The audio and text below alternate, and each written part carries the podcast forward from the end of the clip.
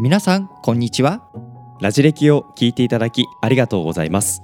歴史フリークの私リートンと歴史に仕事にプライベートに頑張るマンソッシーとでお送りする。砕けて笑ってためにもなっちゃう。そんな思わずシェアしたくなる歴史の話をお楽しみください。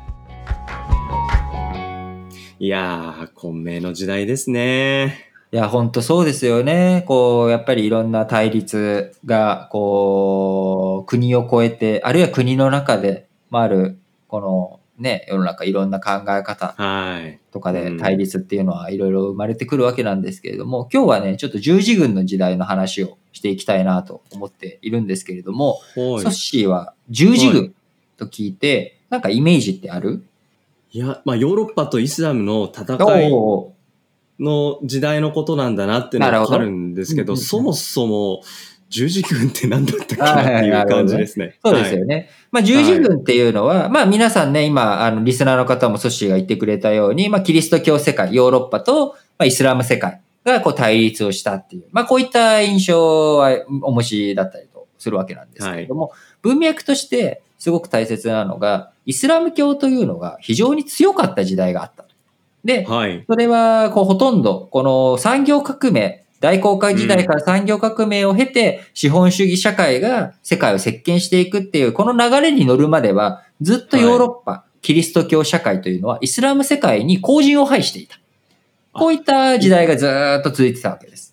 イスラムの方が力を持持っていたっていたという、そういう時代なんですね。うんあの、イスラム教が7世紀前半に出てきたタイミングから、こう、イスラム教というのは、こう、地中海世界に広がっていき、えーうん。エルサレムという聖地を、はい。こう、キリスト教社会から、こう、はい。奪っていくっていう、こういった流れだったわけです。で、この十字軍時代というのは、こう、はい。ヨーロッパがある程度もう一回まとまり直って力をつけ直して、さあ、そのエルサレムを、こう、十字軍、キリスト教社会に取り戻そうとはい。いう、こういった動きあが11世紀末から起きていって、うんなんとなんとその、こう、イスラム世界が占拠していたエルサレムをキリスト教社会が取り戻すということになった。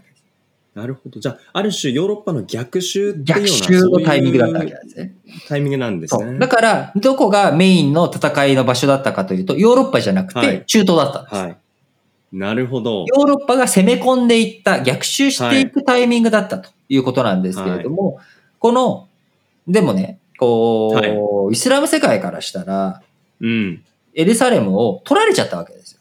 どうそうですね。ソッシー取られちゃったら。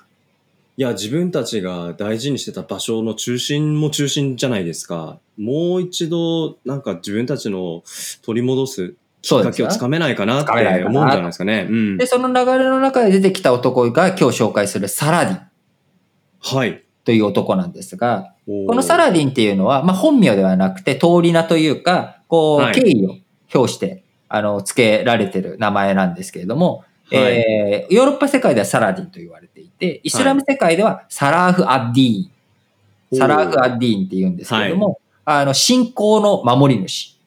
だからイスラム世界の守り主っていうような名前なんですね。はい。だからまあすごくこう、イスラム世界においても英雄なんですけど、はい。この人、うん。イスラム世界だけじゃなくて、はい。キリスト教世界においても敬意を表されてるんですね。騎士道精神を体現したような男だと。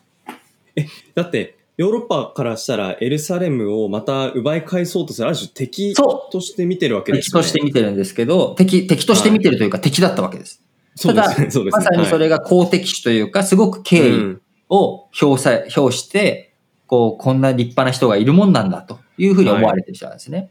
エルサレムが第1回十字軍、1095年以降に、えーキリスト教社会に奪い返され、奪い取られ、エルサレム王国っていうヨーロッパ世界の国家が作られました。はい。で、このエルサレム王国に対して、こう逆襲、1187年、まあ、100年経ってないけれども、まあ、80年、90年ぐらいの時を経て、ついに、こう、サラディンがエルサレムを取り戻すっていう戦いをしていくわけです。うんこれにヒッティーンの戦いっていうのがあって、まあ、その近く、ヒヒッティーンの戦いっていう戦いがあって、サラディンがヨーロッパ社会のそのエルサレム王国の軍隊を蹴散らすという大勝利をするわけです。はい。で、エルサレム王国の王様は捕虜になり、うんうんうん。サラディンの前に連れて来られたわけです。はいそ。こでサラディンが取ったと言われる逸話があるんですけど、はいどんな風にします？僕がじゃあ、そのエルサレム王国の王様やるね。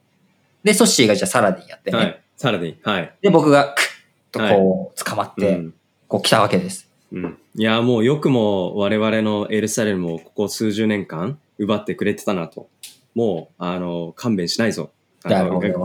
もうなんと なんと、ソッシーという男はなかなかやっぱり冷酷な人間だということがね、皆さん今分かりましたね。自分の怒りをぶつけはてい、器のちっちゃいなというところなんですけど、じゃあはい僕が今度サラディンやるね。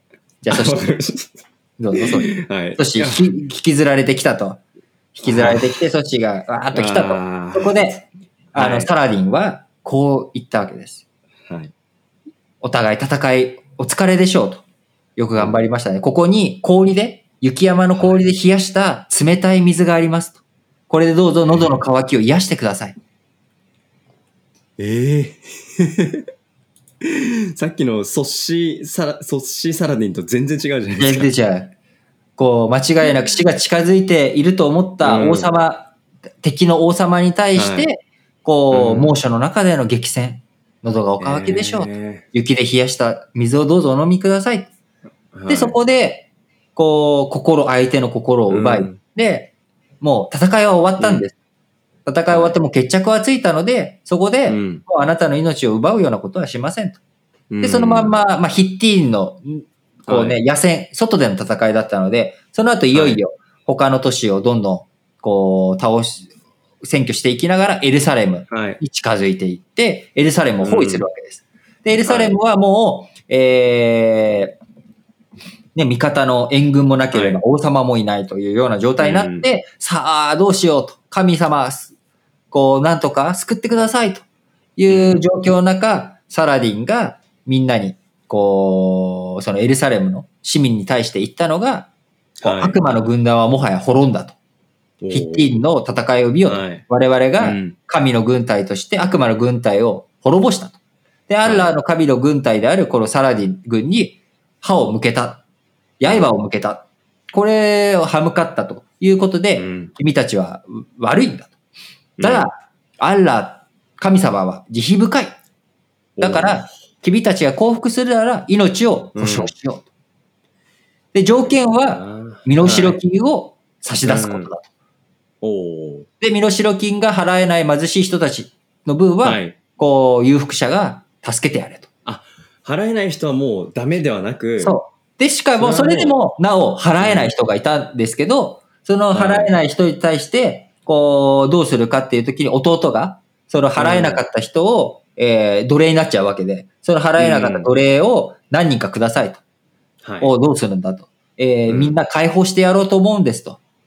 おおいうことを聞いてそれはなるほどなと。じゃあ、はいこう、神様の凄さを、偉大さを称える上でも、えー全員、もはや解放してしまえということ全で、そう、はい。あの、奴隷はい。になった、身代金を払えずに奴隷になった人たちも、うん。こう、自由にしてやったということをやったわけなんですね。うんところが。これを聞いたヨーロッパ社会っていうのは、今度は、エルサレムもまた取ら取られちゃったわけです。せっかく取り返したエルサレムを。そうですね。取られちゃったわけなの逆襲で、に再逆襲さされてしまったってこと？うん。なので、もう一回改めて、えー第3回十字軍はい。というのが編成されて、今度また、へいいあのヨーロッパ社会から、イギリス、フランス、ドイツから軍隊がやってくると。でもそれと、互角にサラディンは戦って、エルサレムを守りつつ、ーじゃあこう、キリスト教徒の目的っていうのは、エルサレムを取ることじゃないよね、と。エルサレムが聖地だから、そこにちゃんと巡礼、お参りしたりとか、こう、入って祈ったりとか、そういうことをしたいんだろうと。だから、それは許可する。巡礼を、サラディンが許可したんですか？そう、巡礼をしたりとか、その領土としては、もう我々がね、奪って、はい。我々が保護するけれども、同じようにイスラム教徒うんだけじゃなくて、キリスト教徒の巡礼者もちゃんと保護したるから、うこれでどうやっていうことで、十字軍の戦いが一旦、それではい。まあ、OK、分かったと。それで和睦しようというような。そうなんですね。で、その和睦がなった後に、うん。こう、キリスト、はいえ、あの、サラディンというのは、翌年、病気のために亡くなっていった。いやだから、まさにこう、1193年にサラディンが亡くなるわけなんですけども、うん。まあ日本だと鎌倉時代ですよな。だだからそのぐらいの時代、鎌倉時代が始まっていくぐらいの時代に、えーヨーロッパではこういったことがあったということで、このサラディンのこの姿勢、要はうん無駄な命を奪わないとか、無慈悲なことをなるべくしない。で、相手の目的のために譲歩できることはきちっと会話をして譲歩しようと。うん戦争にね、強かったっていうのは間違いなく、あの、うん英雄としての一つの要素だったわけですけれども、それ以上にやっぱりはい寛大な心、これを持っていたという。これがね、うんあの、ソッシー・サラディンとはちょっと違った。ところもう恥ずかしくなってきちゃいましたよ、僕、ソッシー・サラディンが。だし、その三第3回十字軍含めて、何度も攻め立てられている。要は、自分たちにその攻め寄ってくる人たちにそういう、なんか、寛大な心で受け止められる。